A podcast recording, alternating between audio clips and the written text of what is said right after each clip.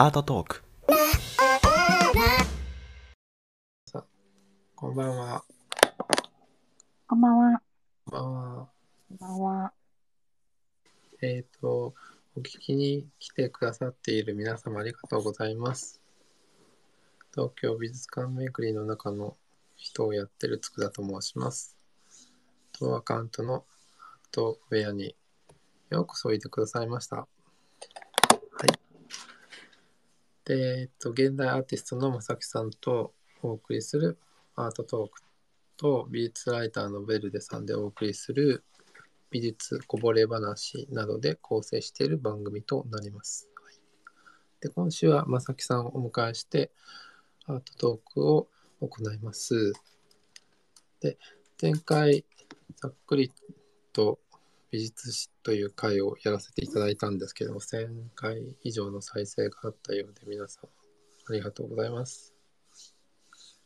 ありがとうございます。ありがとうございます。はい、で、若干ちょっと内容が盛りだくさんで飛ばし気味に、そうですね、だいぶ飛ばしてましたね。で、早口というかね、ちょっと急いじゃったので、はい。なかなか、ちょっと今度、折を見てまたフォローできればなと思っております。はい。はい。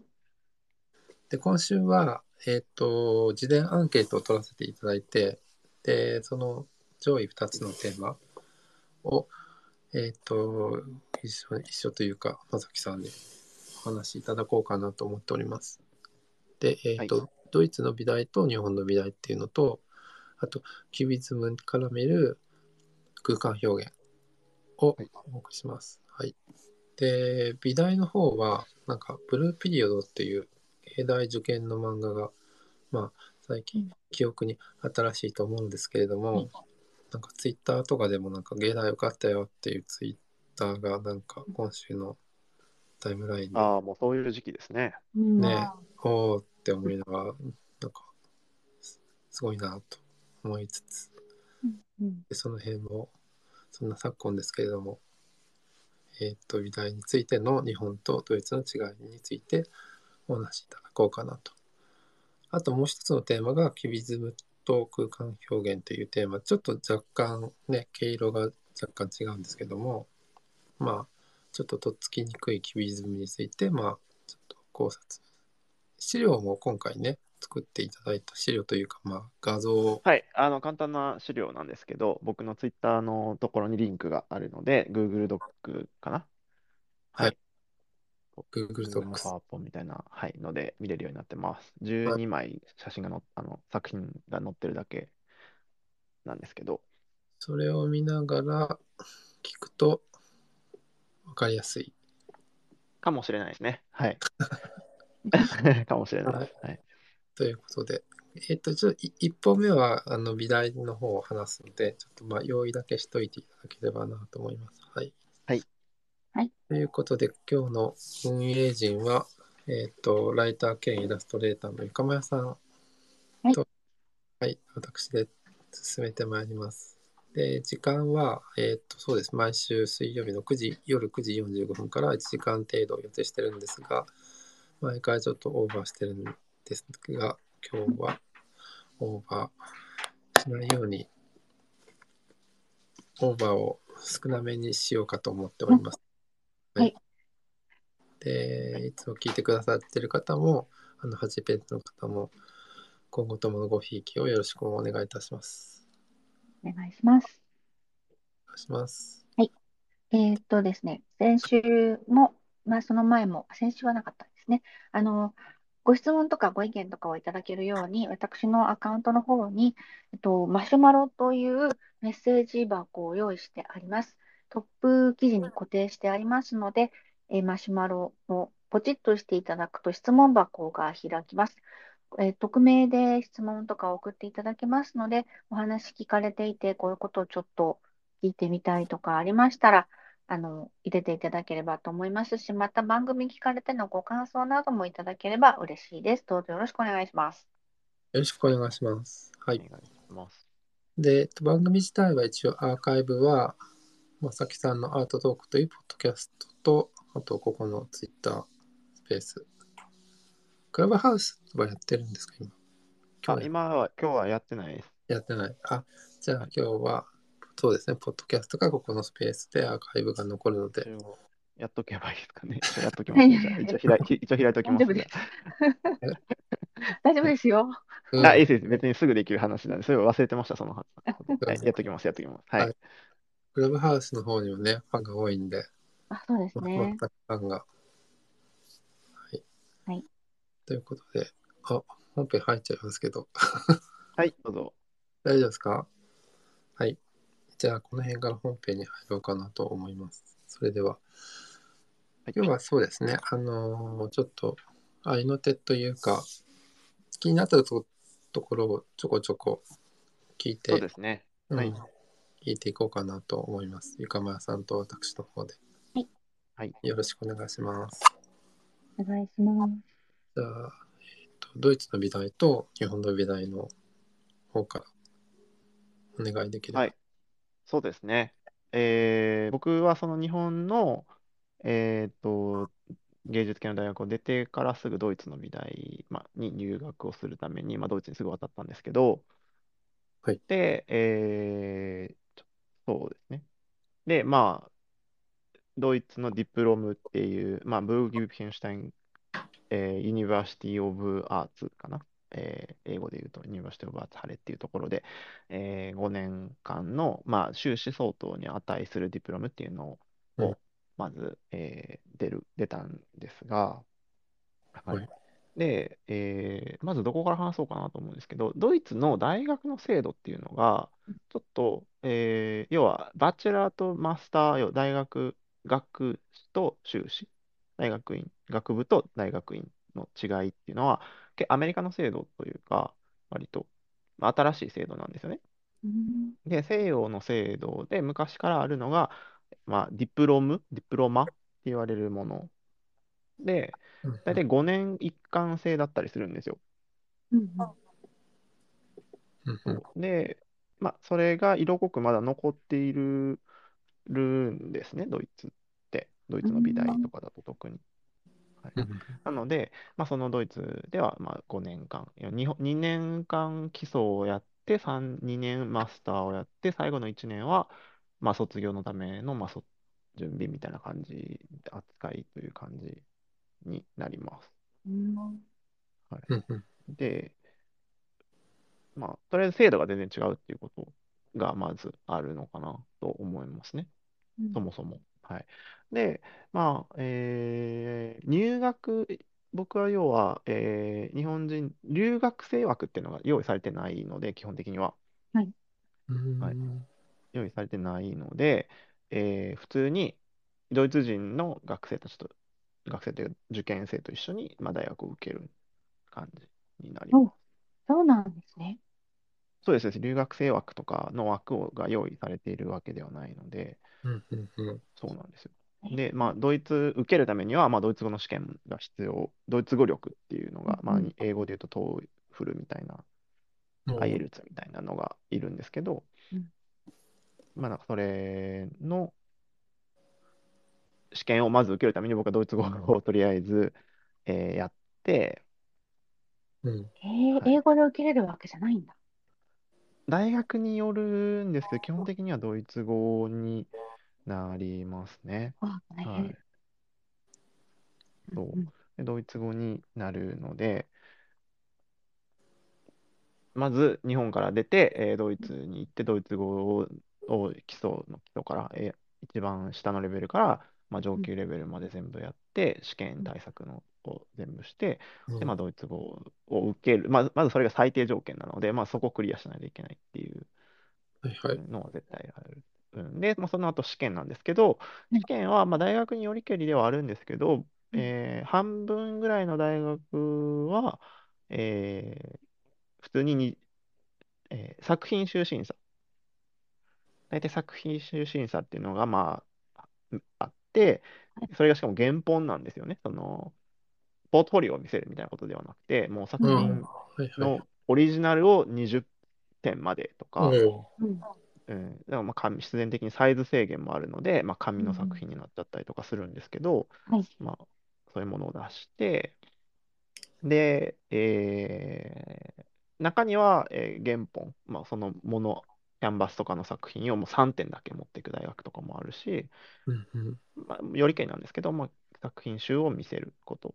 で、それが一次試験なんで、それが通ったら、まあ、二次試験みたいなのがある大学があるっていう感じで、二次試験の中に、まあ、インタビュー、えー面接はいも。含まれているので、まあ、教授たちが10人ぐらいいる中、対1人 で、まあ、うわどもちろんドイドイツ語で面接をするっていうステップを踏まなきゃいけないんですけど、はい。そうまあ、大学、あまあその二次試験はもちろんないところもあります。あ作品初心者と面接だけの大学もあるし、ええあの日本の美大っぽいような基礎力、デッサンとか、僕の場合は、えー、6 7科目ぐらいあったんですけど、2日で何科目、3日で7科目かな、があって、まあ、インスタレーション作ったりとか、広告作ったり、プラカード作ったりとか、えー造形物、粘土で造形物作ったりとかっていうのが、まあ、7科目ぐらいあって、うん。まあ、基礎力見られるっていうさのもあったんですけど、はい。で、まあ、えーそう。で、もう一つ重要なのは、ドイツの美大っていうのは、あんまり数がおすごい大きいわけでは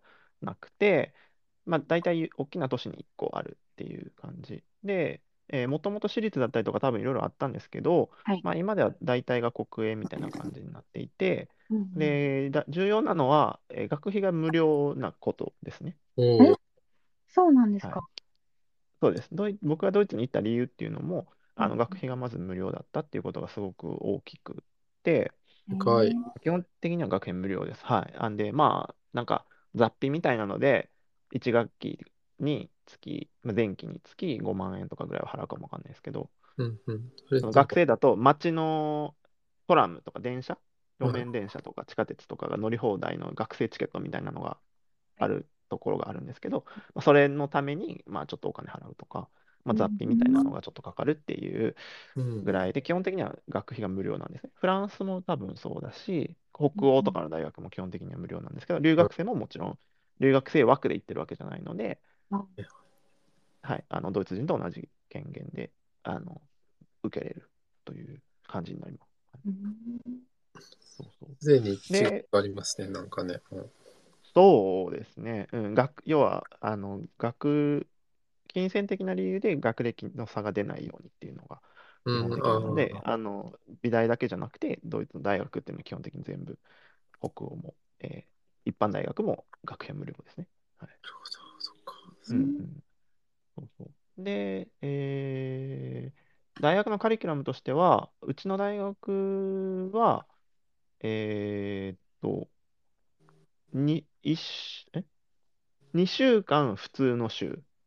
で、1週間、えーアトリエ週っていうののサイクルでずっと進んでいくんですけど、うん。で、えーまず大きな違いっていうのは、もう、えードイツの大学を選ぶときには、もう教授で選ぶんですよ、基本的には。もう入ったその瞬間から、もうゼミが始まる。だ日本の大学でいうとゼミ、ゼミが始まるんですよ。うんうん学科の絵画だったら絵画、ペインティングの大学、えー教授っていうのがいて、その下にもう学生が配属されるみたいな感じなんですよ。うん。で、そうそう。なので、あの、直接的な課題とかっていうのは、えーまあもちろん学科ごとというか、その教授ごとに分かれて、あの、課題も出るし、課題が出ないとこは出ないし、うちはほとんど課題は出ないんですけど、あの、まあそういう状態なので、2週間普通の週っていうのは、えー座学だったりとか、まあうん。哲学とか、うん。えー美術史とか、まあ、心理学とかっていう、まあ、アートを勉強するにあたって重要な座学っていうのの比重はすごくドイツは多いので、まあ、座学がありつつ、えーあとは基礎的な授業、1年生とかは基本的なじゅ基礎的な授業がたくさんあるんですけど、はいまあなんかそういう授業っていうのを2週間繰り返します。2週間やって、で、うん1週、で、さ、で、アトリエ週の1週はうん、えー授業は一切ないんですよ。うん授業ゼロで、書きっぱなしですか？ゼ、ゼミ集みたいな感じなので、ゼミで例えば遠征に行ったりとか、まあ、どっかの美術館に行ったりとかわかんないけど、まあそういうゼミのカリキュラムが一週でやるっていう、その2対1、2週1週、2週1週っていうサイクルでずっとやっていくんですね。えー、そうなので、えー自分の作品を作る時間っていうのがあるんですよ。要するに。その一周は、えーアトリエでこもっててもいいし、まあ、課題があれば課題とか、まあ、うんゼミ、ゼミというか学科で、はいえーどこ、どっかのなんかアトリエを見に行くとか、あの美術館に別の国のね、フランスで、例えばルーブルに行くとかっていう、そういう遠征みたいなのもあれば、うん。まあなんか、特別なプロジェクトを一緒にやったりとかっていうこともあるんですけど、基本的にはまあなんかそういう自分の作品とかを作る時間があるっていう、用意されてるっていう感じですかね。はい、で、まあ、その後テスト期間とかがあって、うんえー学科の方では進級試験みたいなのもやっぱあるので、基本的には作品のプレゼンをするっていうのをやったりっていうのと、えーまあ、これは日本でもあるんですけど、学祭というか、あの年に1回、うん。大学のオープンアトリエみたいなのがあるので、うん。まあ、その学生、まあ、大学のアトリエとかを全部開放して、まあ、うん。こっちで展示をやって、一般の人に、えーやる。で入場料とか取るんですけど、普通にうん。もう一般の入場、もうレッツォとか結構すごい人気で、まあ、ドイツ国内とか国外から、うん。あの足を運ぶ人がいて、えーで、入場料も取って、まあ、展示用の建物とかもあるので、はい。展示、まあ、そこで学生たちがいろんな学科があるんですけど、まあ、展示をして、普通にもう展覧会を年に1回やる、まあ、ヤーレスアウシュトルングっていうんですけど、うん。をやるっていうのが一つかな。はい。えー。あとなんかもう一個大きく違うのは、入学のタイミングは大体まあ一緒なんですけど、うん10月なんですけど、えっと、卒業のタイミングってそれぞれなんですよね。それぞれ要するに、そうそう、日本の大学、まあ、美大ないし、一般大学って、3月末にみんな卒業展、卒業、まあ、大学美大だったら卒展をやるじゃないですか。卒展やって、卒業、みんなで卒業じゃないですか。でも、それは決まってないんですよ。えーそうなので、僕の代で、僕、え順調に卒業したのって多分誰一人いなくて、みんな、そう、半年休学したり、あ、休学というか延長したりとか、まあ、ゆ多分4年ぐらいは延長できるんですよね。4年？そう、延長できるので、あ、うん。その中には妊娠、あの、子供の学生とかもいるんですよ。うーん。その要は、えっと、うん。そもそも言うと、ドイツは、うん。えーと、大学に入る前に、えっと日本の大学だと大学に入るためにセンター試験があって二次試験があるじゃないですか。でもその大学、高校を卒業するための試験っていう、まあ、ギムナジウムのアビトゥアっていうテストがあるんですけど、うんそれがめちゃめちゃ、いや、高校卒業するための試験がめちゃくちゃ重いんですよ。で、もう死ぬほど勉強して、高校卒業のためのアビトゥアっていう点数を、まあ、まあ、センター試験じゃないんですけど、そんなようなのをやるんですよね。うんで、やってその点数を持っておけば、多分何年以内だったら別にいつでも大学にその点数で入れるんですよ。か入学は簡単にできるんです、その点数があれば。うんそうそうまあ、美大はあの実技とかがあるんで別ですけど、一般大学だとそういうものになって、うんなんでみんな、あの、高校卒業したら、1年、2年、大学に行かない人もたくさんいるんですよ。えーそうなんか世界一周したりとか、なんか旅行したりとか、なんかその、卒職業訓練とか言って、なんかインターンみたいなのをやったりとかっていうので、すぐ、要は18、19でもうそのままエスカレートで大学に入るっていう子はほとんど、ほとんどいないっていう語弊があるけど、うん。全員じゃないんですよね。そっていう。うだから年齢もバッチ、うん、うん。年齢もまちまちなので、子供を産む人もいる30代の人もいれば、僕の中ではご50代の人もいたし、えーあの学生が学生の年代、日本で思ってる年代じゃないので、うん。まあ、そういうことも子供が生まれるとかっていうのもあるので、その間を休学してたりするから、こう卒業の時期がバラバラなんですよ。だから自分で今年卒業しますっていうのを、要はジムに行って、で、その卒業の試験をやって、で、自分で場所を押さえてうん、で、自分で展示を組んで、自分で広告とかも売って、教授を招待してとか、椅子を並べてみたいなのを自分で全部やって、審査を受けるんで、卒業試験を受けてやってもらうっていうことをやるんですよ。えだからもう完全に卒業個人プレイなんです。ー、えーうん。個展を開いて、教授とか審査員を呼んで、で、まあ、その大学の事務とかとやり取りをして、卒業の点数とかのやり取りをね、全部やってもらって、うんうん、で正式に、あの、プレゼンを全部して、あの、卒業論文も書いて、修士論文を提出して、卒業するっていうことになるんですけど、うん基本的にはそういう、まあ、個人プレーをやる。なので、大学の中ももちろん、あの、大学にもよるかなとは思うんですけど、課題は僕ほとんどなかったんですよね。課題ですか。がない。うん、なんかそのブルーピリオドとか、僕、日本の、ね、美術系の大学にいたので、大体なんとなくは分かるんですけど、あの、基本的に日本の美大は課題とかを結構与えるイメージで、まあ、それで教授とかにボロクソに言われるみたいなことっていうのが、割と多いのかなっていう印象で、僕も実際そうだし、うん、でも、あの、こっちでは、一般授業の方では課題は出るんですけど、うん大学のゼミの方では課題っていうのは基本的にあんまり出なくて。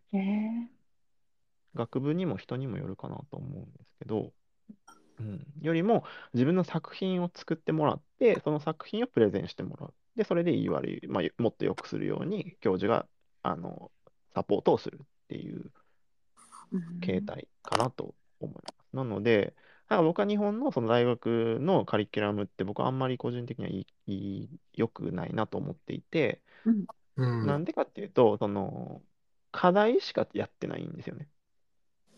なるほど。うん。うん、要するに、えっと、自分のコンセプトとかを研究をずっとして、で、それをずっと僕は積み重ねていくってことをやるっていうのが大事かなと思うんですよね。自分で一貫した作品をよくしていく実験を繰り返して、うん。こう積み重ねてやっていく。っていう、思いつきで2週間で作った作品がいい作品なわけはないじゃないですか、やっぱり。うん。うんそれよりも、やっぱり、あの、本を読んで研究をして実験をして、同じじコン一貫したコンセプトを練って練って進深くね進化させていくっていうことで作品を長期間のスパンでやっていくっていうことでようやく作品って出来上がってくるのかなと思うんですけどうん。課題っていうのは例えばテーマはこれですって言ってで自分の中でこれを解釈しをし直してうんで2週間とかでプレゼンをするっていう短期スパンでやっていくわけなんですけどううんんそれって要はまあ2週間の作品じゃないですかやっぱり。ううんうんってね。いう、そういうことはドイツではあんまりやらないですよね。うんうん。うんまあなんかそれを通してもちろん思考力を上げるとかうんっていうことはまあ大事なのかなと思うんだけど、その日本の学生はその課題に追われすぎていて、自分の作品を作ってる人はあんまりいない印象なので、卒業制作で初めて自分の作品に着手するみたいな印象があるから、時間かけてね。そうそうそうそうそう。だ卒、卒生展しかやっぱないし、卒生展を見ても1年分しか悩んでないよねっていうふうに見ちゃう印象はあるかなと思う。うん作品集が足らないなっていう、まあそういうこともまあまあ、あの比較をすると出てくる。どっちがいいとかっていうのはひ、ね、難しいとは思うんですけど、個人的にはまあなんか、あの、いろんなことを手当たり次第やらせるっていうことよりも、一個のことを僕はやらせた方がいいのかなと思っているので、うん、まあもちろんそれでたくさん悩んで、いろんなところに着手してっていうのは大事だと思うんですけど、まあなんかドイツではそういうことが多いので、基本的にはもう教授にアドバイスを求めて、教授と話をしてっていう状況なので、教授選び、まあ教授の弟子みたいなのがやっぱり多いんですよね。だから、あの、どこどこ卒業っていう時も、あの、誰々教授に指示をしたうっていうんことの書き方の方が大事になるんですけど、なんか、やっぱ有名な教授がいる大学って名前は大きいんですけど、有名な教授って大体有名なアーティスト、現役アーティストなんですよ。ああ、はいはいはい。うん。なので、ちょっと別の問題で言うと、あの、教授が大学にいないことの方が多いんですよね。あなるほど。うん。そう。だから、有名大学の有名教授についてしまった学生って気持ちはすごくわかるんですけど、うん教授がほとんどいなくて、この前ちょっとアイ、あの、腕か、ベルリン大学、美術大学にアイ・ウェイウェイが来てて、一瞬で辞めちゃった事件があったんですけど、ねえうん、確かアイ・ウェイ、うん、そうそう、腕かだと思うそうそう、とかっていうのもあって、まあなんかやっぱ、で、結局なんかアイウェイウェイは、あのー学生が不真面目すぎて、みたいなことで、あの、ヘイトを言って帰っていったんですけど、学生は学生で、いや、ほとんど大学にいなかったでしょ、あなたみたいなことで、なんやら逆ヘイトみたいなのがあってっていう。でも、なんか本当にそれは実際あって、有名な大学には有名な教授がいるんですけど、やっぱ自分のサーアーティスト活動が忙しくて教授、大学がいないし、うん。あの、有名な教授だ、あ、有名なアーティストが必ずしも優優れた教授であるわけじゃないですよね。うん教えることに上手なのかっていうと、またちょっと別そうでで、結局、うんうん。で、自分のさ作品に対しの考え方っていうのは研究でされてるからすごいから、それ的なアドバイスやっぱしちゃうんですよね。なので、あの、本当に有名大学の有名教授の下の学生って、教授に気に入られようるような作品が並んでることがすごく多々あるんですよ。ああ、なるほど。ほぼ模倣に近いなっていううんので、そうそう、やっぱ悩んで分かりやすい正解が目の前にいると、やっぱそれにつられちゃうとかっていうのもあるのかなっていうのもあるんですけど、うんううんん。まあなんか日本の大学とはやっぱ大きく違って、教授がつきっきりで何やかんやらやってくれるみたいなことはほとんどないですね。あ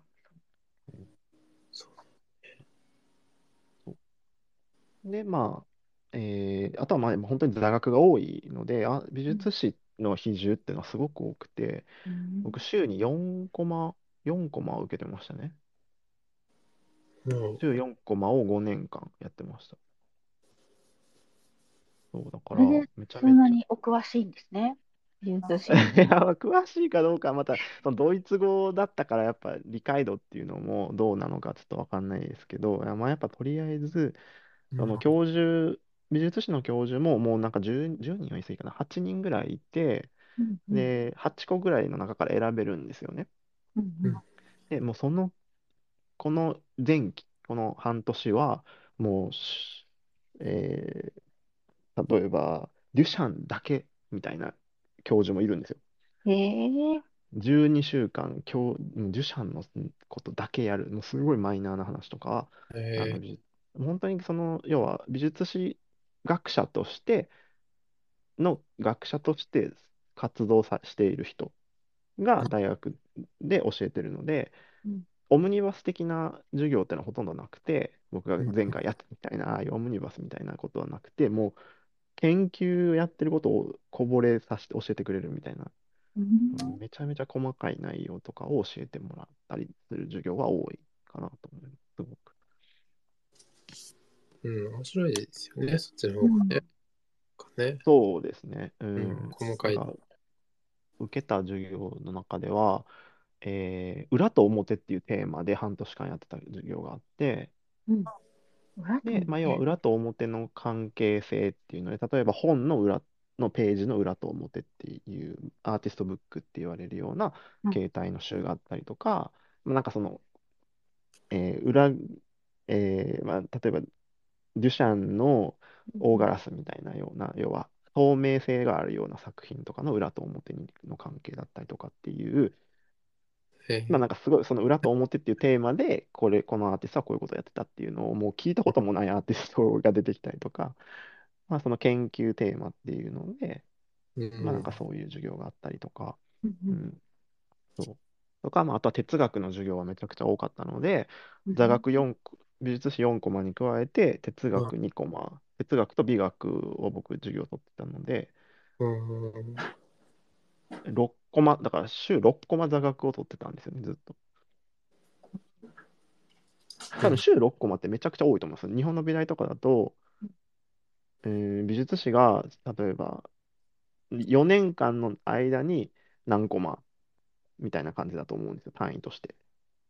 ええそうなんですね。逆に、逆に少ないくてびっくり。年に2コマ、まあ大学によるかな、大学にに前期後期1コマずつ取らなきゃいけない大学も多分あるかなと思うけど、うん。もしかしたら、その、要は、えー、4年間で美術史何コマっていうだけのこともあるかなと思います。うん。あとは必修じゃなかったりするのかっていうのもあるので、うんで、僕その6コマをずっと1年から5年までずっと取ってたので、めちゃめちゃ多かったなと思います。哲哲学。すげえ僕、ドイそう、だ6前期後期6コマ、6コマ、12コマの5だ、60コマだ、僕、だから、うん。してましたね。濃いですね、それは。そうえ60個まで単位が2個だったら100、ね、120単位をずっと座学だけで取ったっていう状況。うん。単単位って、なんかじゃあ卒業が決まってないってことは、単位までも取んなきゃいけない。もちろん単位取らないと卒業申請がでできないっていう感じですね。ああ、じゃあ、自由とは言っても、最低取らないけない。修もあるし、あ選択もあるんですけど、うんうん。そうですね、単位、そのアトリエ集の単位もあるので、ゼミ単位と合わせて何コマ、何単位取らなきゃいけないんですけど、まあなんか、座学が多かった。特に哲学、美学っていうのをちゃんと出会えたのはドイツの大学に行ってすごく良かったなと思っていて、うんうんうん。そうそう。なので、はい本当にその、それはめちゃくちゃ良かったですね。ドイツ哲学っていうのは基本的に大きいムーブメントがあったので、それを原、なんていうのかな。原本？原本っていうか、オリジナルの言語で翻訳されてないもので、ドイツ語でドイツ哲学を読める。で、それで議論できる、教えてもらえるっていうのは、すごく良かったかなと思います。はいうん。はい、で、なんかうん質問、なんかすでにいただいていたのですけど、はい。えー、あ、そう、あの、要は、卒展の話があったの。で、卒展は要は僕個人がやったりとか、年に1回の展示が、ヤレサウシュテルングって言って、えー大学全体がうんギャラリーオープンみたいなギャラリーの部屋が、ギャラリーの建物があったりするので、そこで各学科が展示して、あのやるっていうのをドイツ国内とか、まあ、国外からえー見に来て入場料まで取ってちゃんとやる展示が年に1回あるんですけど、まあ、そこでコレクターもたくさん来るし、うん有名な大学とかになると、もう本当世界中から新人作発掘で来る人もたくさんいるし、そこで作品を売買するっていうのは当然ある。うんですよねじゃあ年に1回そこがこう自分の売り込み場みたいなところもあるんですね。そそう、そうですね。はい。あのへ大学の有名、僕もドイツでもすごい有名な大学にいたわけじゃないので、あの有名だと、えーその奈良義友さんがいたデュッセルドルフアカデミーっていうのがまあ一番有名かな。あとはまあベルリン、今、池村玲子さんが教授をやられているベルリン芸うん大がまあ二等、二二大トップみたいな感じかなと思うんですけど、うんはい。で、ちょうどその、奈良友さんのマイスターの資格の話が質問でいただいてたみたいなんですけど、あの、マイスターシュラーっていう、えー単位えー学位があって、これは、えっとね、マスターとは違うんですよ。要は、バチェラーマスターっていうのは、うん学部、修大学大学院っていうんで、で、それのもう一個上はドクターですよね。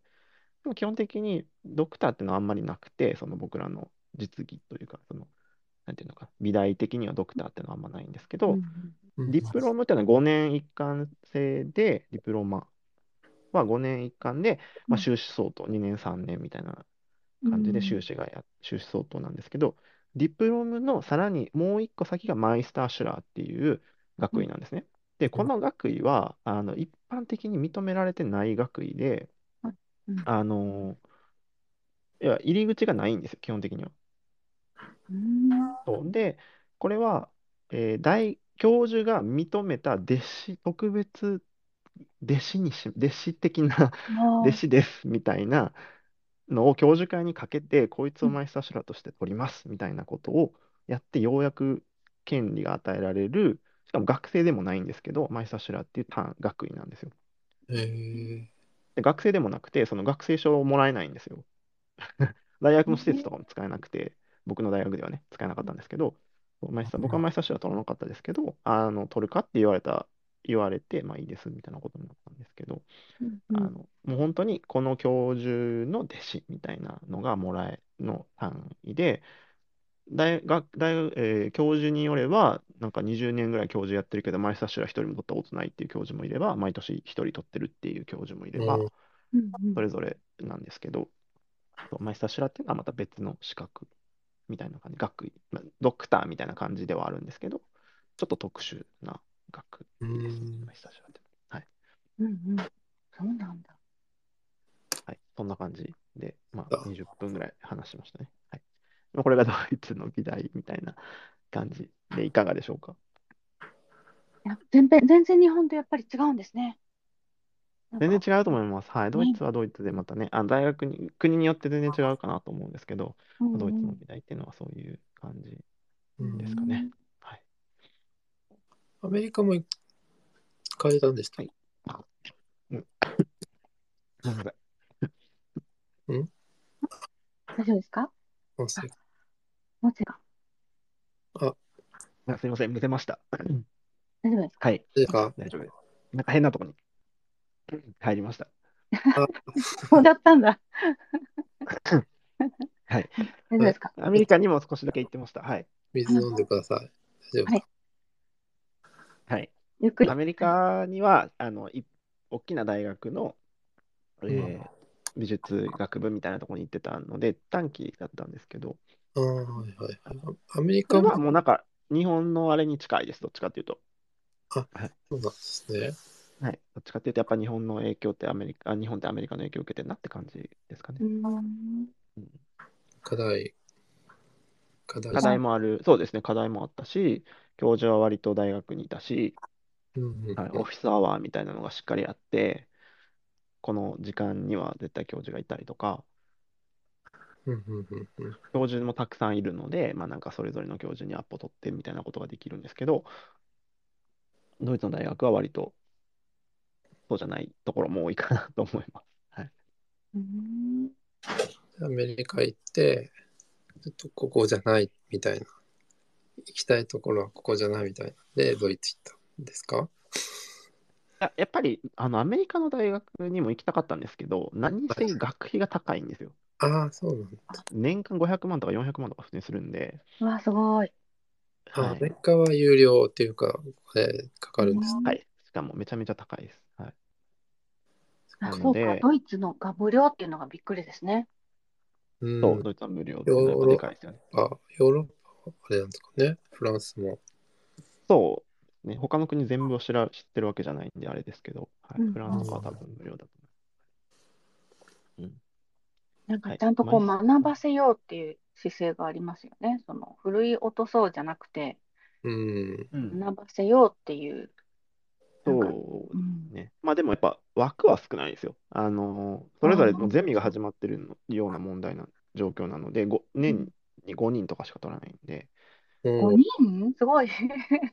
はい、取らないです少なはいああ、そうなんですか。5人とか10人取ってたら多いぐらい、7、8人。まあアトリエの問題もあるので、大学にもよると思いますけど、なるほど、なる少ないですねほど。うん。うんはい留学生も多いです。そうなんですね。でも、それこそ留学生が多い。い理由っていうのは、やっぱり、ぼ自国ぼ自母国で大学を出てる人が多いので、モチベーションが違うんですよね。その要は、あなるほど18歳の人、18歳で大学に行こうとしてる人と、うん僕らも例えば23、4とかで大学出た状態とか、大学院を出た状態で、さらにこっちに来て、もう一回一からやろうってしてるので、まあ、作品持ってる量も違うし、やってることのレベルも違うので、基本的に留学生が多かったりもします。はいうんうん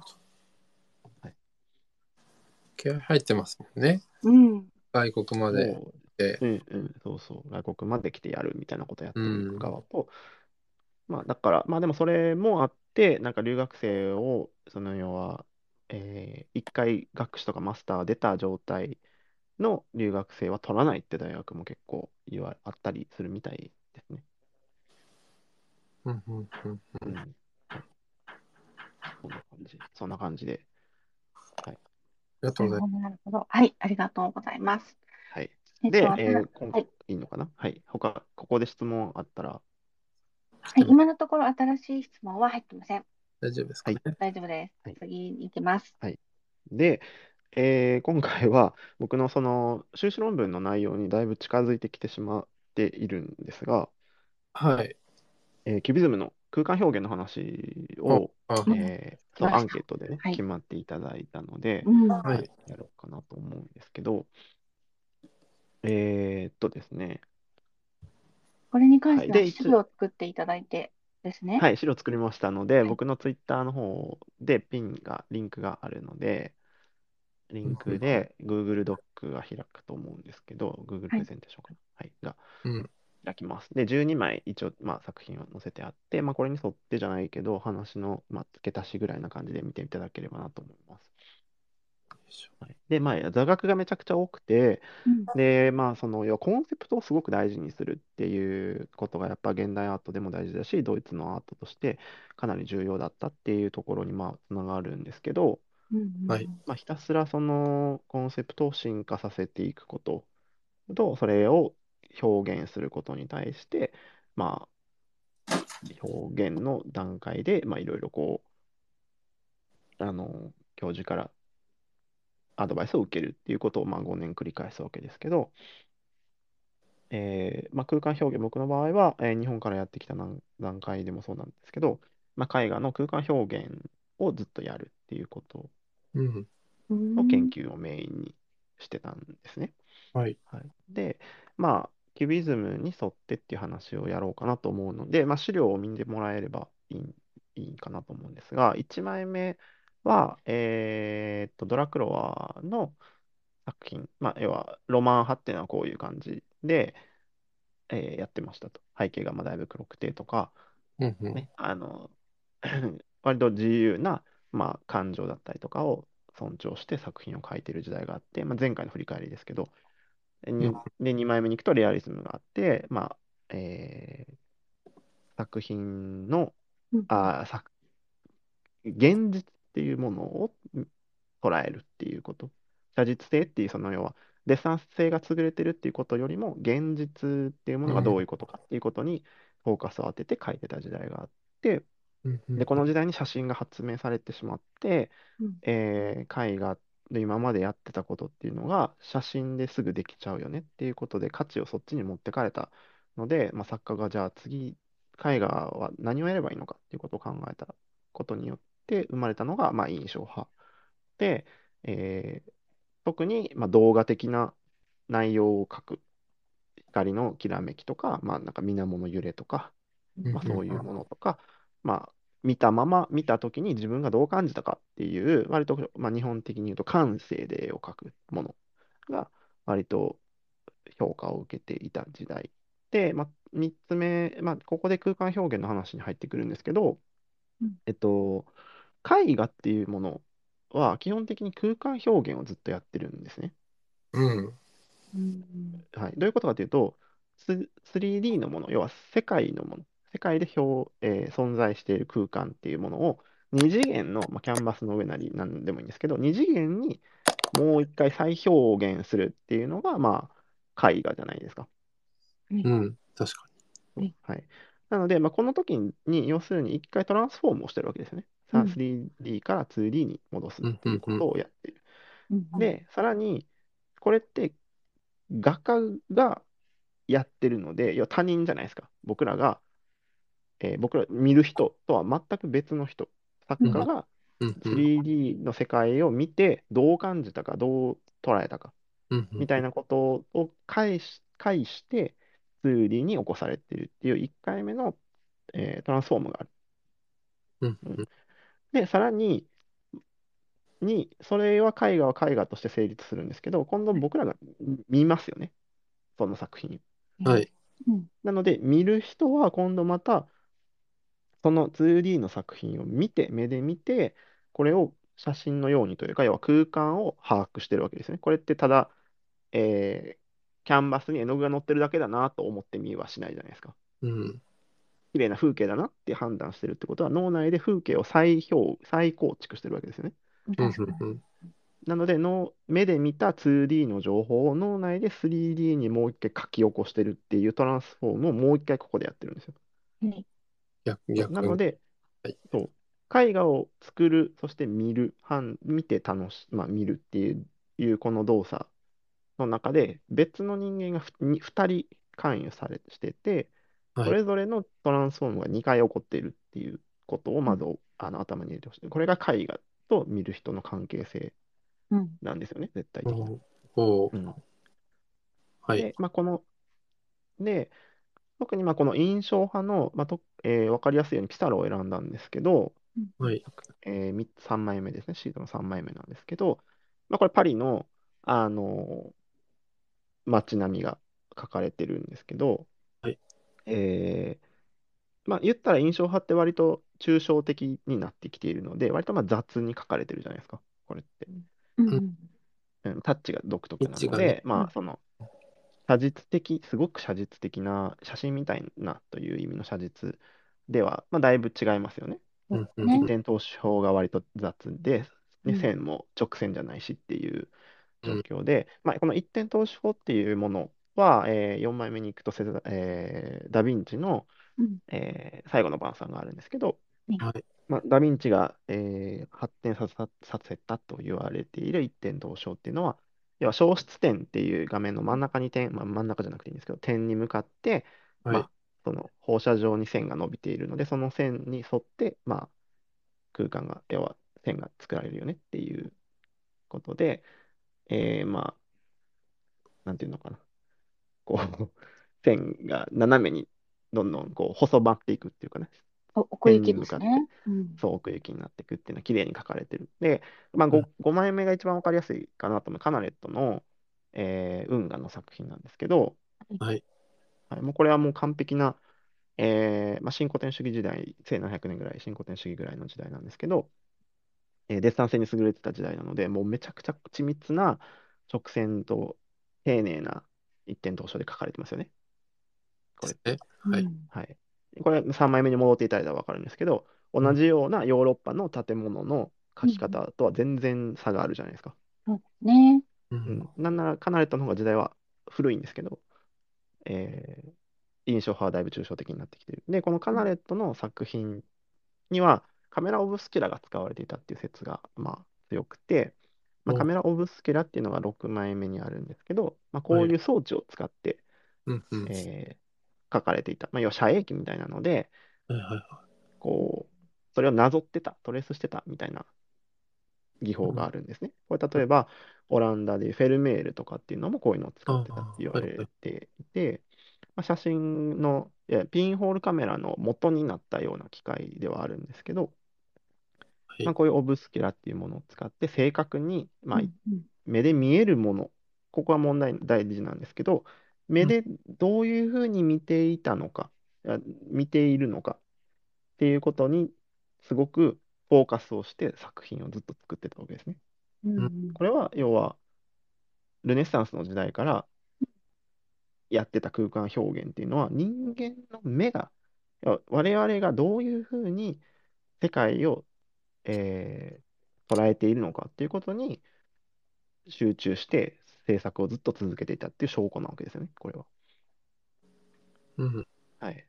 で、でも、えーここでキュビズムになり、線走りになるセザンヌという人が、まあ、ポストモダニズム、後期印象派の中に数えられるポール・セザンヌという画家がいるんですが、はいまあ、なんか近代画家の父みたいなこと言われたりするんですけど、はい。うんえーセザンヌが言った内容は、えー例えばコップ、皆さんね、コップとかある、ね、身近にあると思うんですけど、はい。コップの口って声援ですよね。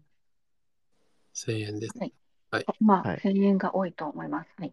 はい、声援だと思うんですけど、まあ、その、コップを、をポンって置いて、じゃあコップ、ちょっとね、って手の届くちょっと先に置いて、じゃあ絵を描こうと思うと、コップの写実性を描こうと思って、コップを、コップを描くんですよね。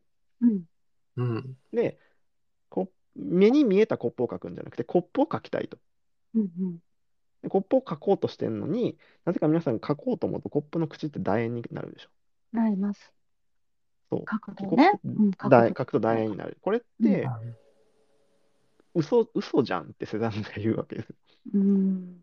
君たちは コップを書こうとしてるのに、うんコップは楕円にはなってないでしょっていうわけ。だからうん嘘を書いてるよねっていうことを言うわけですよね。うんで、あなたたちはコップそのものを書いてるんではなくて、目に映るコップを書いてる。うん。うん大きな差があるわけですよ、ここに。さっき言ったトランスフォームの話をもう一回思い出してほしいんですけど、はいはい。画家が関与してに 3D から2次元に起こす起こすときに、画家っていうもの、装置まあ、目と脳みたいなものがそう、さいまあ、そこで感情とか、特に印象派とか感情とかがそこに左右さらに左右されるんですけど、はいまあ、そういうものが関わった結果、こういう絵を描いてるけど、写真とかももちろんそうなんだけど、うん。コップを描いてないよねっていうことを言うわけです。なるほど。まあ、コップっていうオブジェクトじゃなくても、風景画をじゃあやってみようってなると、はい。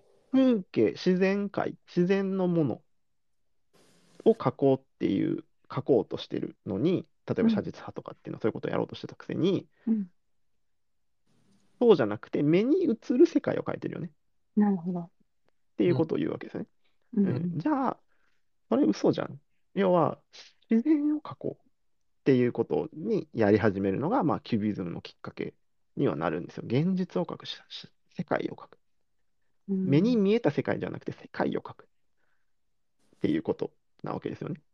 これまで何百年何千年の歴史で絵画っていうものが、えー生み出されてきたんですけど、この時代まで、要するに人間の目がどういうふうに捉えていたのか、人間の脳が人間を通して感情とかが入ってきた、うん。きた結果、うんどういうふうに世界がありますかみたいなことを書いてるけど、それは実際目で見たものだよねっていうことをやってた。で、ここからは人、世界を描く。で人間が関与してない、い世界そのものを描きたいっていうことをやろうっていうのが、まあ、キュビズムなんですよ。へえ。そうなので、要するに一点投資法とかっていうはい遠近感とかっていうものは人間の目が引き起こしてるもの。なわけですね。なので、新しい技法として、その一点投資じゃなくて、多点投資法っていうのをセザンヌが、えーやり始めるんですよ。うんはい。で、これ、まあ、8、まあ、7、8、9がセザンヌの作品なんですけど、はい。はい。まあ、7っていうのはまだ初期の頃で、割とまあ、キュビズムっぽい作品ではまだないんですが、うんあの風景、風景画みたいなやつですね。そうです、そうです。山はい。これでがあってまだちょっとずつ書き方が、まあ、えーキュービズムってどういうことかっていうと、キューブ、イズムっていうのは、あの、はい何々派とか何々主義っていう意味なので、うんキューブイズムなんですよ。キューブっていうことは立方体ですよね、要は。うん。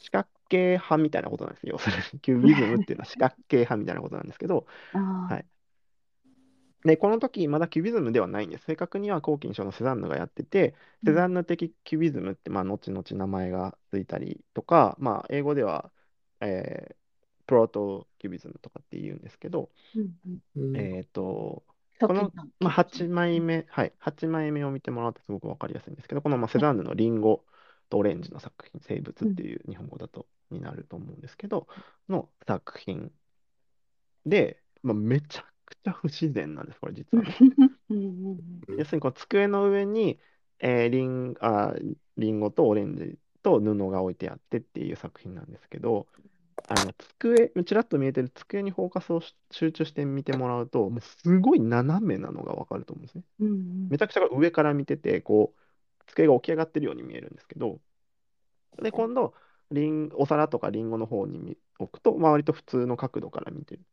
目線ねうんから見てるので、要するにこの状態、本当にこの状態で物が成り立ってたら、もう机から物が全部ずり落ちてるはずなんですよ。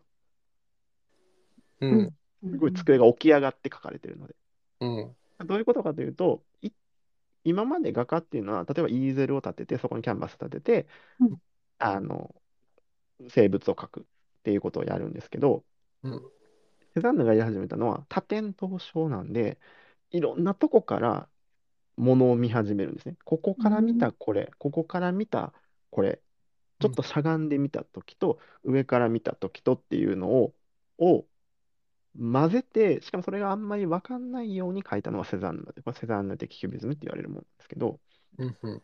この歪みを隠す、で、歪むじゃないですか、もちろん、そのむちゃくちゃなことやってるんで、うん歪むんで、歪みを隠すために布で隠してるんですよ。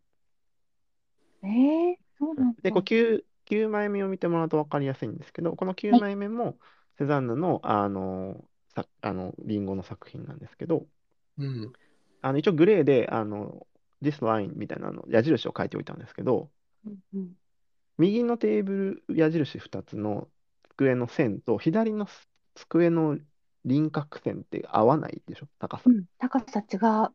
うん。そう、要するにこれ見てる角度とか場所が違うので高さが合ってないんですよ。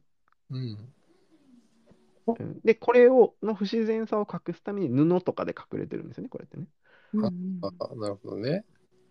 とか、その瓶とかっていうのは割と真横から見られてて、瓶、そのお皿とかっていうのはもうちょっと上から見られてたりとか、こう、ぐにゃんぐにゃんしてる。見てる場所がバラバラ。要するに人間が一点で見た世界の描き方を今までしてたよね。一点っていうのをしてたよねっていうことから脱却して、うん人間の目で見たっていうことを取っ払うにはどうしたらいいのかっていうことを考えて、多点でいろんな状況をいろんな角度からものを見て、それを再構築するみたいなことをやってたのが、まあ、キュビズムの空間表現の走りだったんですね。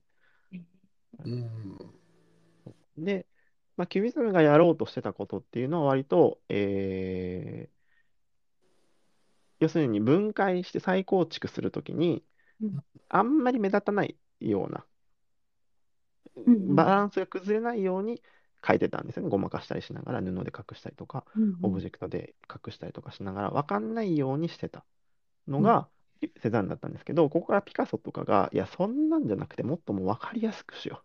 っていうことをどんどんしんどんどん加速させていくんですよ。うんうん。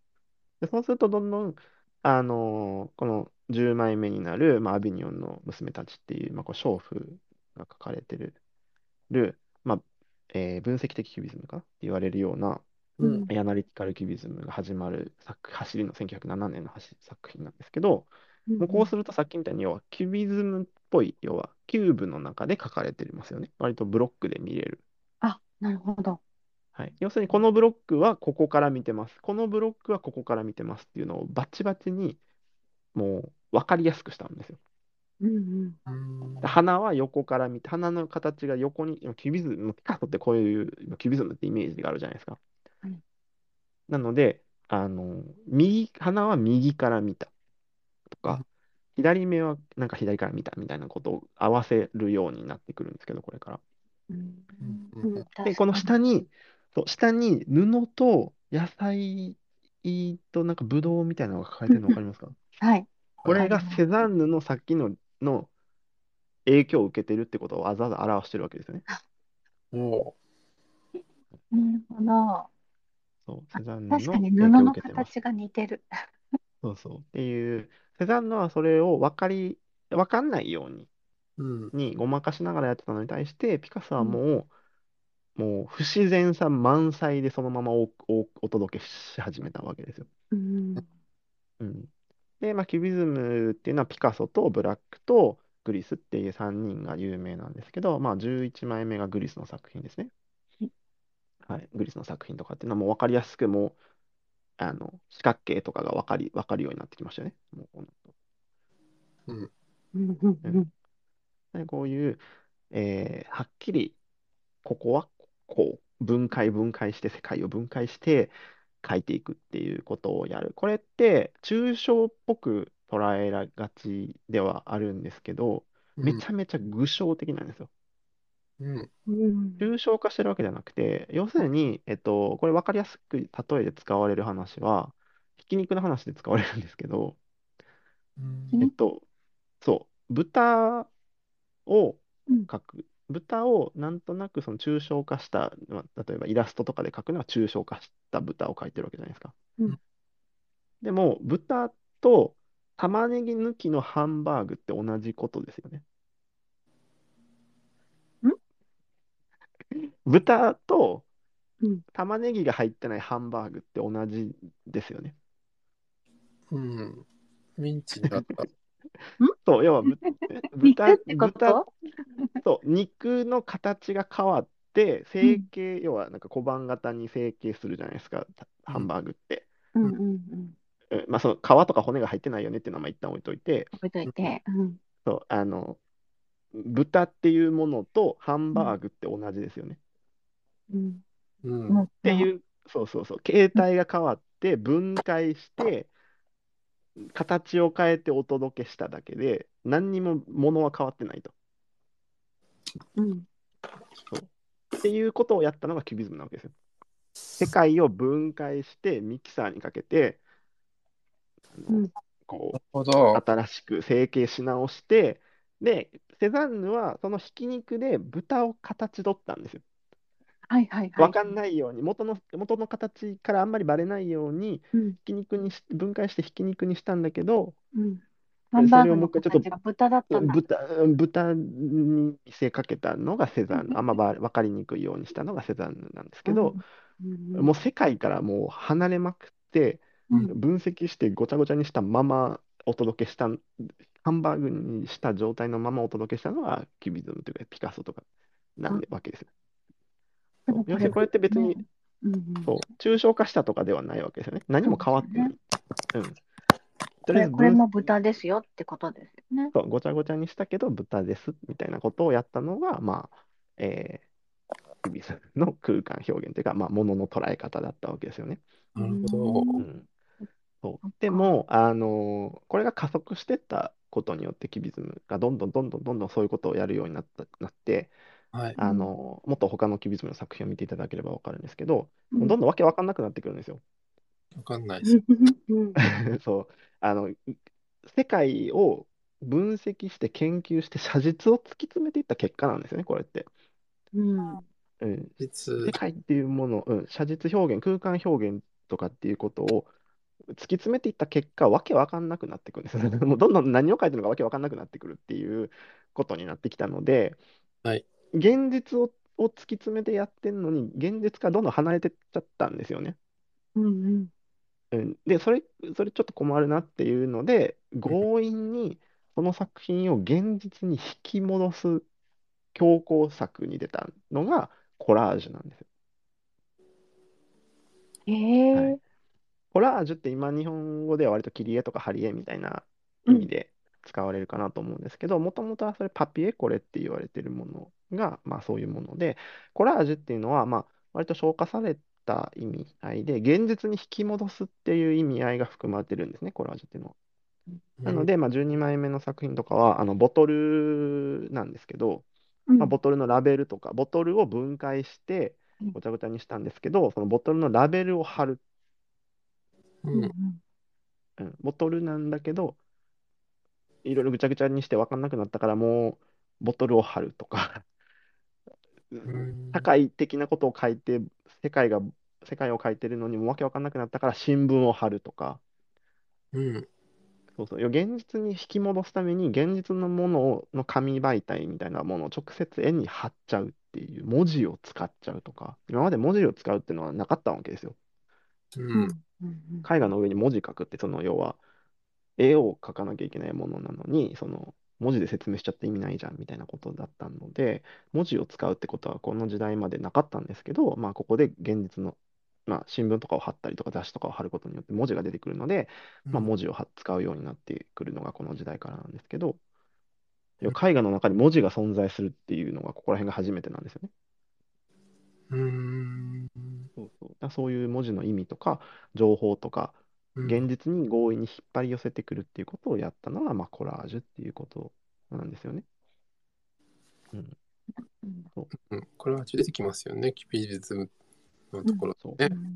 コラージュっていうのはまあこういうもの。で、このコラージュっていうのが、えーアッサンブラージュっていうのにちょっとあの進化するんですけど、それはまあ立体物を、えー貼る、貼るというか作品に使うっていう、今までは紙、紙媒体しかなかったんですコラージュっていうのは。うん。ペラペラなものをキャンバスに貼るとかっていうことしかやってなかったのを、あの立体物を貼るみたいなことをやってくるので、まあそれがアッサンブラージュっていうものになるんですけど、これが後々、例えば、えーレディメイドとかの影響になるっていうことですね。うんはい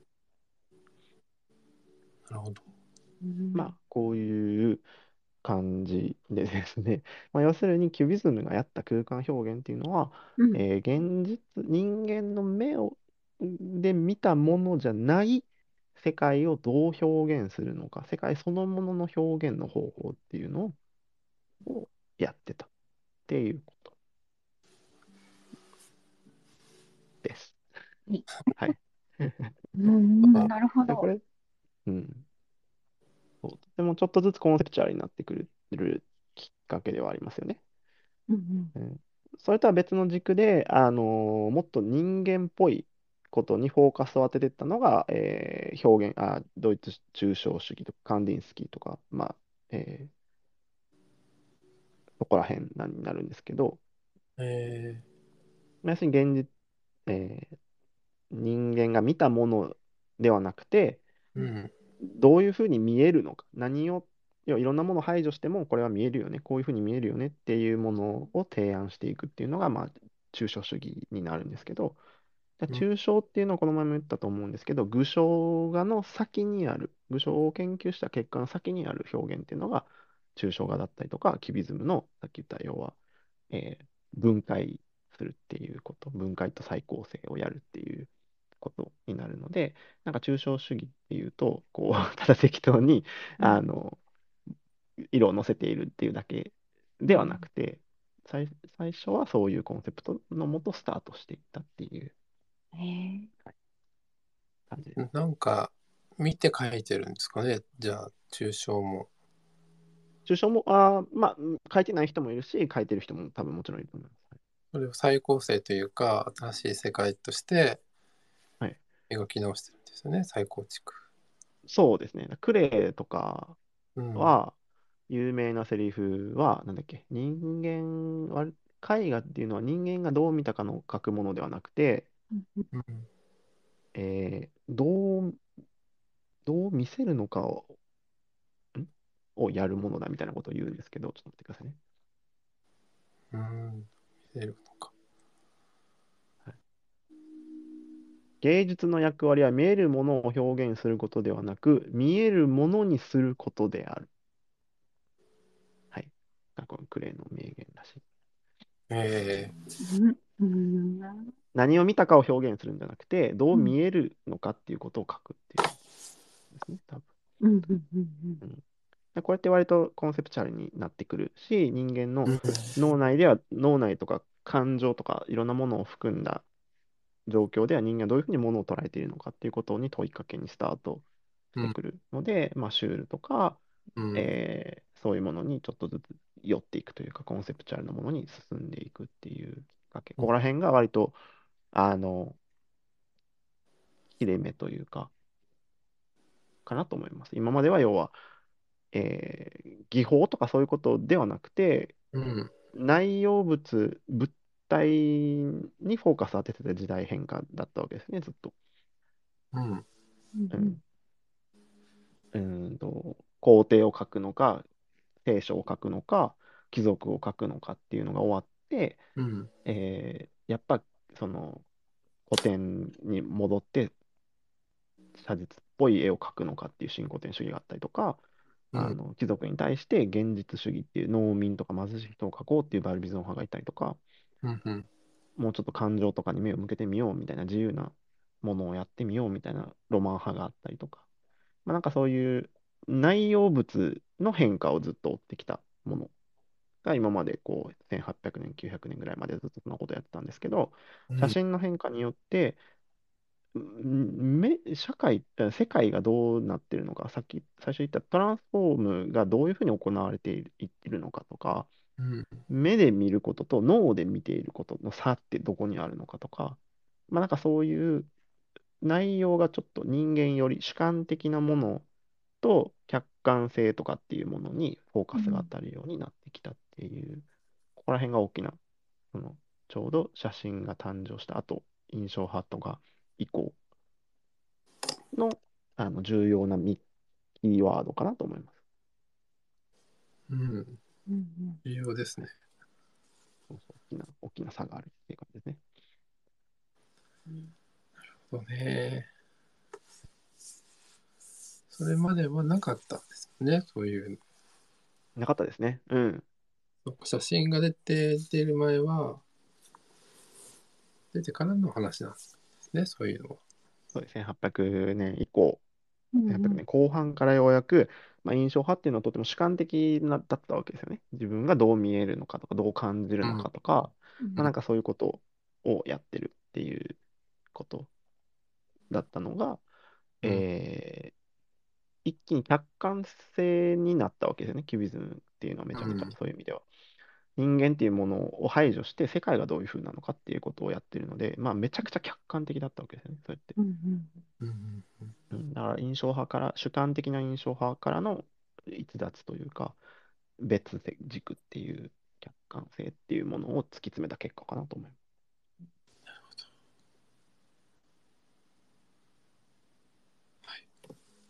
こんな感じでいかがですわかりました。うんはいなるほどね。でも、うん。なんかかキュビズムってすごいやか分かりにくいかな。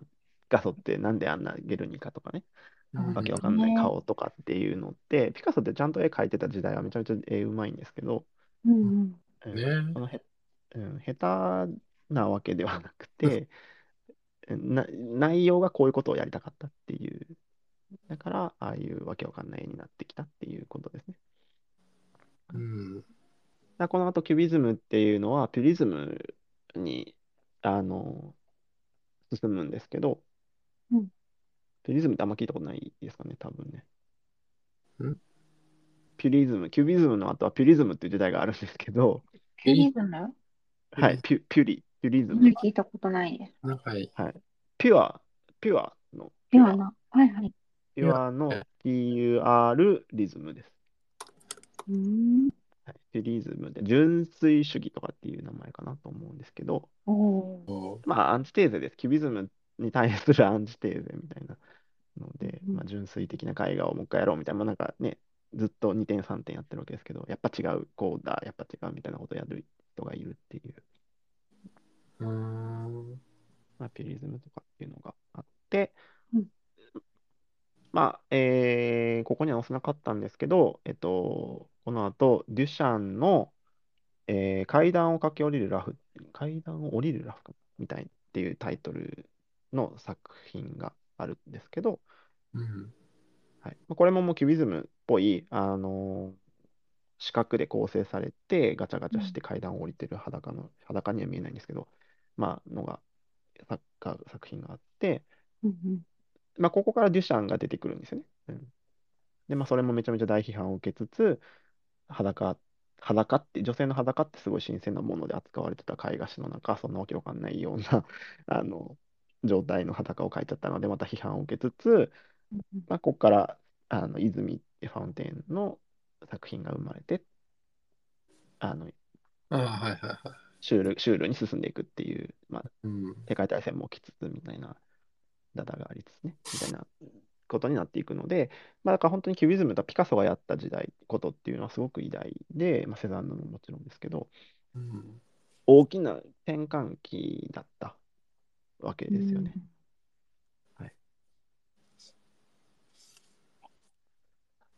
そんな感じでいかがでしょう？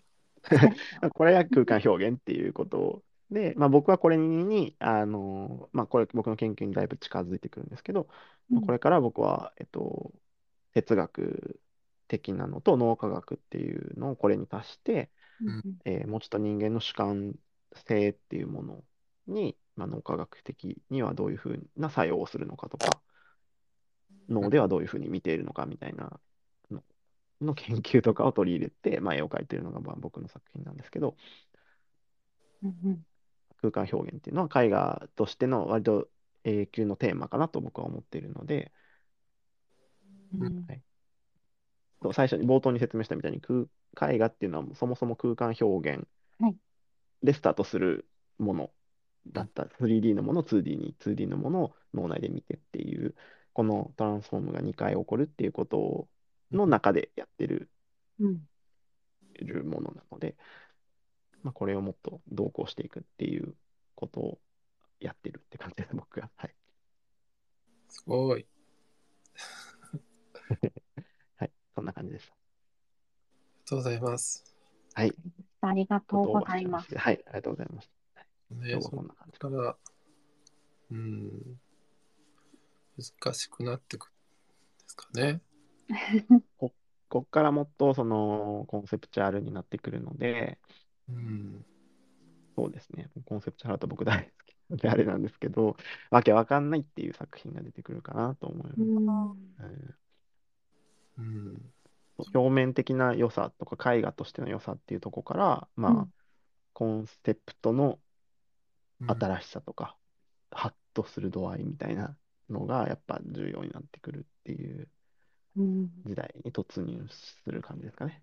ね、他の人がやってないことみたいな感じになってくる。そうです、そうです。うん。いかに新しいかっていうことが重要になってくるので、うんうん。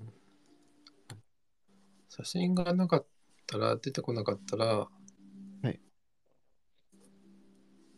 まだあれですかね。また別の世界軸なんじゃないですかね、やっぱりそれは。うん。ううん。ねはい。ちなみにそのキュビズムも写真でキュビズムをやる人とかもたくさん出てくるんですよ、この後ねう。ん。ホックニーとかそうですけど。写真、写真って要は、えー一点、いやしかもキューブだし、写真って絶対、キューブというか四角形じゃないですか。うんだから写真でいろんな倍率とか、いろんな向きとか視点、多点で撮れますよね。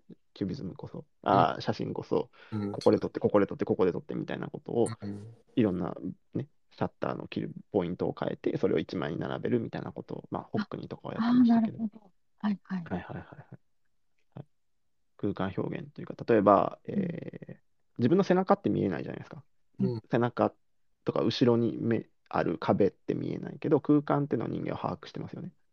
うんうん。うんなので、あの、皆さんが前を向いてデスクに向かって、例えば前を向いて座ってる段階に、後ろの壁がないかもしれないと思ったこと多分ないじゃないですか。うんうん、では空間を人間は常に把握してるわけなので、後ろも常に認識の中に入ってるわけですよね、人間っていうのは。そうですね記憶記憶だったりとか、うん知識だったりとかで、そう今までん人生経験で、で、後ろの壁がなくなる経験をあんまりしたことが多分ないので、人間って。うん。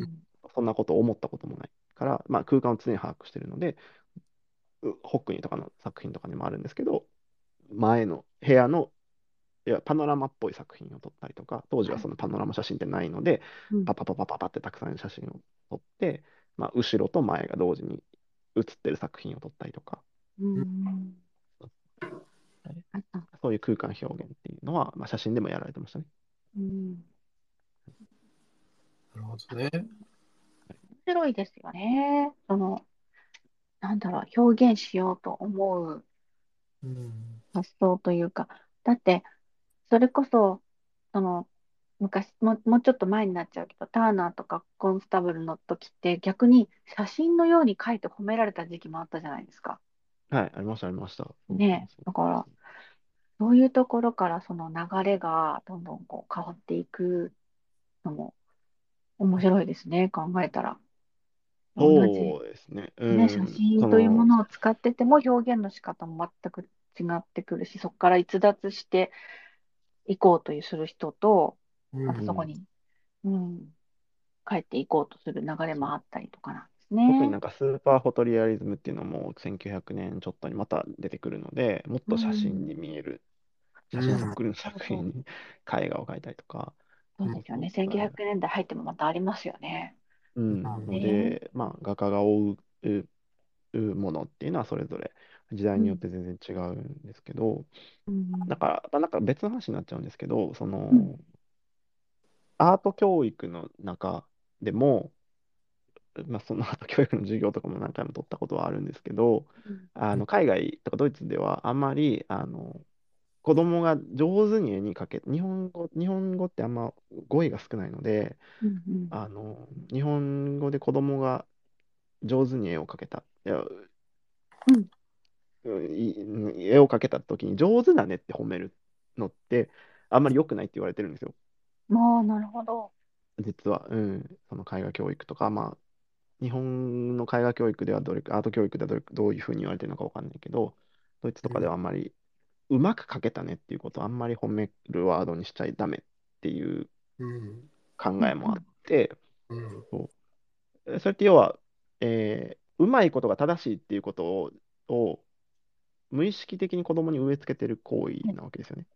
そうです。確かに。上手に、写実的に書けることが正しいですってことを子供に無意識的に正解を叩きつけ、叩きつけてると言うとあれですけど、うん。うん与えてますよね。そうです。ううんんでも、アートってずっと話をしてくると、何が正しいのかっていうのは、その時代にそれぞれ変わってくるので、うんうん写実的に描く、要は写真っぽく絵を描くっていうことが正しいかどうかは、うん。それぞれの観点なわけですよね。う。うんんだ絶対的にあの写実的に描くことが正しいっていうことを無意識的に子供に与えることになっちゃうじゃないですか。子供、親に褒められることが嬉しいっていう子供の特徴なので、うんうんこうやって上手に描けば、例えば大人は褒めてくれるって思うと、写実的に描くっていうことをやり始めちゃいますよね、無意識的に。そうですね。うんでそれが正解かって言われるとそうじゃないよねっていうのが、まあ、美術史を見ると分かると思うんですけど、うん。うん、もちろん写実的に描くっていうスキルに対してはあの素晴らしいんですけど。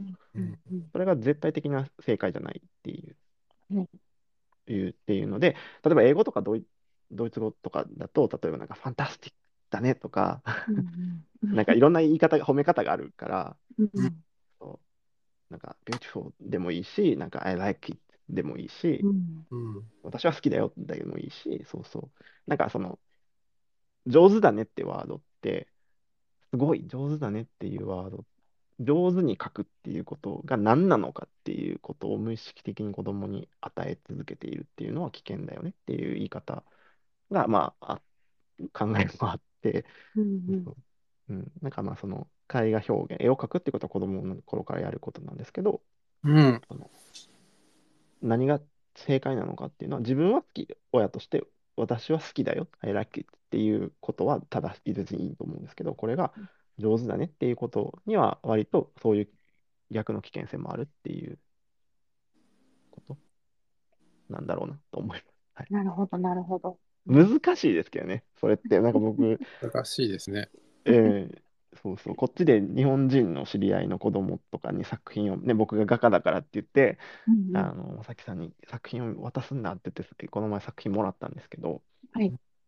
そのことを知っていつつも、日本語で言うと、やっぱ上手だねって言いたくなっちゃうというか、やっぱり、そうそう、いくらそれを知ってて、わあ、すごい上手って言っちゃうっていう、うん難しいですね。そうですね。ね感想としては上手だよっていうのは言わないようにしてもね教科として美術があってはいで5段階評価とか10段階評価があるじゃないですか。はいはいはいはい。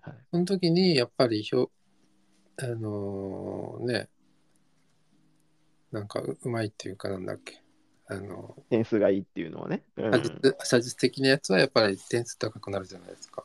そうだ、それもやっぱ間違っ、ま、僕がここで間違ってるってはっきり言うと、まあ、個人的な意見なんであれですけど、うん間違ってるのかなっていう側面はあるのかなと思います。そのやっぱり今までこう 過去3回ね、今今日3回目で絵画史っていうのをバーッと見てきたと思うんですけど、やっぱりそのそれぞれの時代で求められてきたものと評価軸っていうのが違うってことが多分分かったと思うんですよ。うん。この時代はこれが評価されてて、うん。だ今現代アートでは別に絵を上手に描くってことは別に何の評価も受けないわけですよね。うん。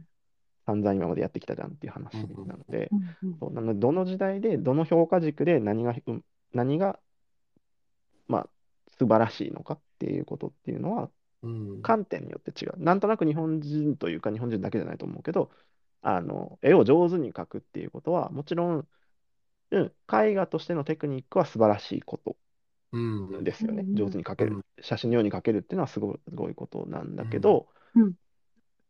アート的なことで考えると、それが必ずしも一つの正解では別にないですよねっていうことだと思うんですよね。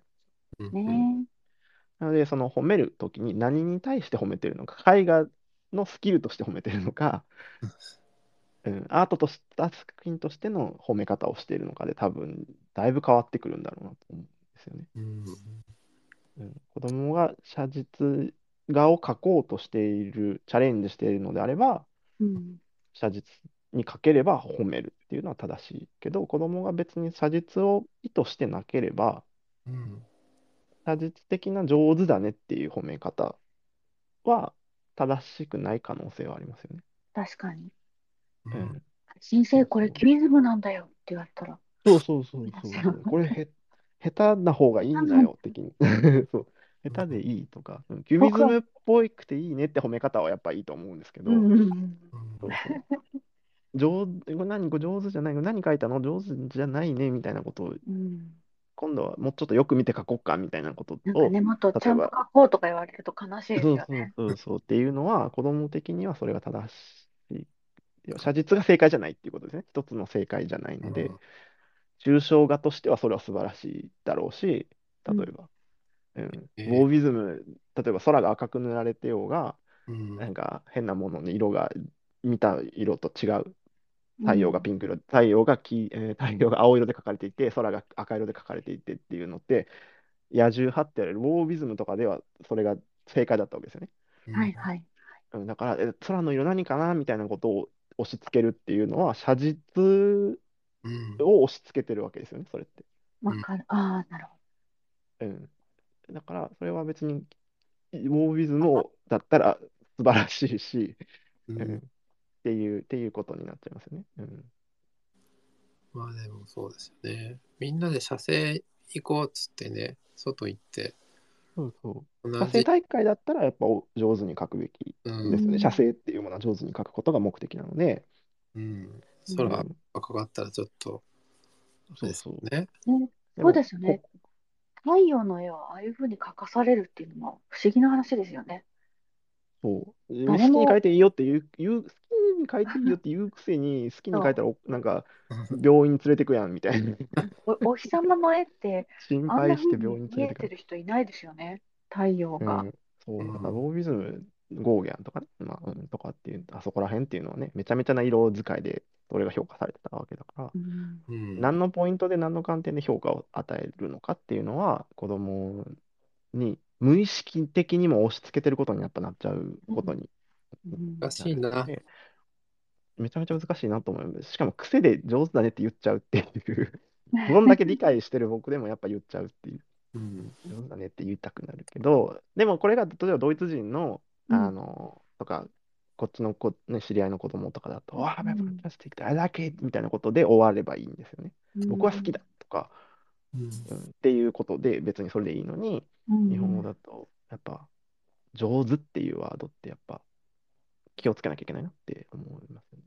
あ気をつけよ気をつけよ わかんないけど、そう教育はまた別、は話は別ではありますけど、う。まあ、はい。そういう、はいううん、なんかそういう、要は観点っていう、どこが何が評価されるのかっていうのは、うんう。何がそれぞれあるよねっていう。時代によってね。うん、うん、なるほど、なるほど。わかりえました。ー今日はなんかちょっとね、難しいのかわからないんですけど、えー質問が特に入ってません。あ、本当ですか？なるほど。難しかったのが。でも新しいこと、うん、をいっぱい聞くと、あんまり質問がないもんですよね、うんと、思います。ううんん、まあでもいいと思いますよ。そうですね。まあなんかこんな感じかな。ありがとうございます。ありがとうございます。えー、だからそうなければ。今日はこんな感じで。はい、ちょっと時間も押してしまいましたのでね。うん。うんうん。ますか？うんはい。あ、でもなんかあの、全然キビズムのその概念とか、なんとなくしかわからなかったですけど、今日わかりました。あのうんあ、深くは分かってないですけど、流れが分かったので、はいうんちょっと次から見るときになんじゃこれって思わなくて見れます。確かに確かに。ピカソってわけわかんないってね、うん定番の作家かなと思うんですけど、まあでもピ、カソってめちゃくちゃ偉大。うん、なんでそういう風に書かれてるかっていうのがそ分かりましたね。うん。う。なんとなく、はい。え、こ、この人の脳は4次元なのかしらぐらいしか思ってなかったですけど、なんかその要、するに、この多点透視法っていう、っていうことは、つまり、見ている時間軸が違うんですよね。うん、なので、そのキューブで1個ずつ、このキューブはここ、この長方形はここから見て、ここから見て、この、このキューブはここから見てるっていうことをやるってことは、視点が変わるってことももちろんそうなんですけど、えー、分かりやすく時間軸が違うわけですよね。うん、ここはここで書いてる、ここはここで書いてるっていうのは時間が違いますよっていうのがはっきり分かるから、うん、えー絵画の中に時間軸っていうものを分かりやすく取り入れれる技法なわけですよね。うん。なるほど。うんだから、それのも新しかったですよね。そうですね。時間時間が変われば感情も変わるっていう。うん。あこの時はそうそう嬉しい顔だし、うんこの時は悲しい顔の可能性もあるしっていう。ね、口が笑ってるのに涙が出てるとかありますもはい、んね。はい。そういう時間軸が分かりやすく取り入れられるっていう技法ではありましたよね。とう、ん。ありがとうございます。勉強になりました。ありがとうございはい、よかったです。うんはい面白かった。うん。勉強になりました。うん。はい、では質問面がな白かっければ。た。ありがとうございます。はい。はい、質問の方は特に、えっと、今日ははい出てません。終わりにしましょはい。はい、ではまたぜひ、再来週。う。今度何話しましょうかね。そうですね、またなんじゃあアン、か。アンケートで、あの、他の、あと2つトピックありましたけど、それをやりますか？もうちょっと考えますあ、かそ。れでも、はい、全然それでも。考えましょね、佃さんに考えていただいて。はい。う。考えましょう。みんなで考えよ やりましょま今日は、今日もありがとうございました、まさきさん。勉強になりう。いえ、ましたこ。ちらこそ。はい、ありがとうございます。う。ございます。ということで、じゃあ来週はメルデさんで、再来週がまたまさきさんで。今日途中からしかお聞きになれなかった方は、あの、アーカイブ残ってますので、ぜひ、また前半のあの大学の違いとかも聞いてください。はい。はいなんかあれですかね、今度質問特集とかね、あああ、はい。うん受け付けといて、それをひたすら答えてるとかね。僕、そんな博士でもないから、ちょっと間違っ 間違ったこと言えないな。前後がなくていきなり質問しかなくてはちょっとわすごい、この、この作家どう思いますかみたいな、どう、解説お願いしますと言われても、ちょっと、ねそうですね。事前にちゃんと調べる時間あるんで、はい。大丈夫です。はい。そうじゃあ、あの、いつやるかはわかりませんが、まさきさんへのご質問がある方は、あの、マシュマロの方にいただくとかですね、そうですさんの、えっと、コメントとかですね、メッセージですか？ダイレクトメッセージでもいいですか？はい。はいあの、送っていただければ、まとめてお答えする日を作ってみたいと思います。思います。よろしくお願いします。はい。で、えっと、来週はちょっとまだ予定ない、決まってないので、はいえっと、決まり次第またツイートで流しますので、よろしかったら、ね、ゆかまやさんとかまさきさんをフォローしとくと、いくと思います。告知が。よよろしくお願いします。ろしくお願いします。ありがとうございます。告知はないですかね、皆さん。あ、何か告知ありますか？まさきさん。ないです。はいはい。はい大丈夫です。これだ、あの、小学生の、はいあ、はい、はい。それはなんかちょこちょこやってます。はい。あ、どうだったですか？大盛況だったみたいですけど。あ、そうですね。なんかいろいろ、あのーフィードバックもいただいて、うん子供たち100人とね、うん話をしてましました。なんか、夢に、夢を追う人みたいな、生き、生きって説明します。そうなんだ。面白いかもしれないですけどね。うん。はい。まあなんか美術の現代アートの話と、まあなんかうんその夢を追うにはどうしたらいいのかみたいな話をしてましたね。はい難しいですね。うん、でもなんかこう、人に聞くとかいろいろ調べて、うんうんその夢に向かっ、夢にはどうすればなれるのかっていうことの情報をめちゃくちゃ集めて、一歩ずつ進まなきゃいけないって話をしましたね。うなんとなくなりたいだけじゃ無理で、うん。そうそうそのためには何を、例えば資格を取らなきゃいけないとか、うん。この大学に行かなきゃいけないとか、うん。なんかそういうことを、やっぱ、情報を集めて、などうしたらなれるのかっていう情報をちゃんと知っておけば、うん。ねそのために一個ずつ努力ができるよねっていう話とかしましたね。うんなんかちょこちょこ、あのーこれからね、中学生とか高校生の予定もあるんですけど、はい。はい、ちょっとずつ、はい、頑張ってやっていこうと思います。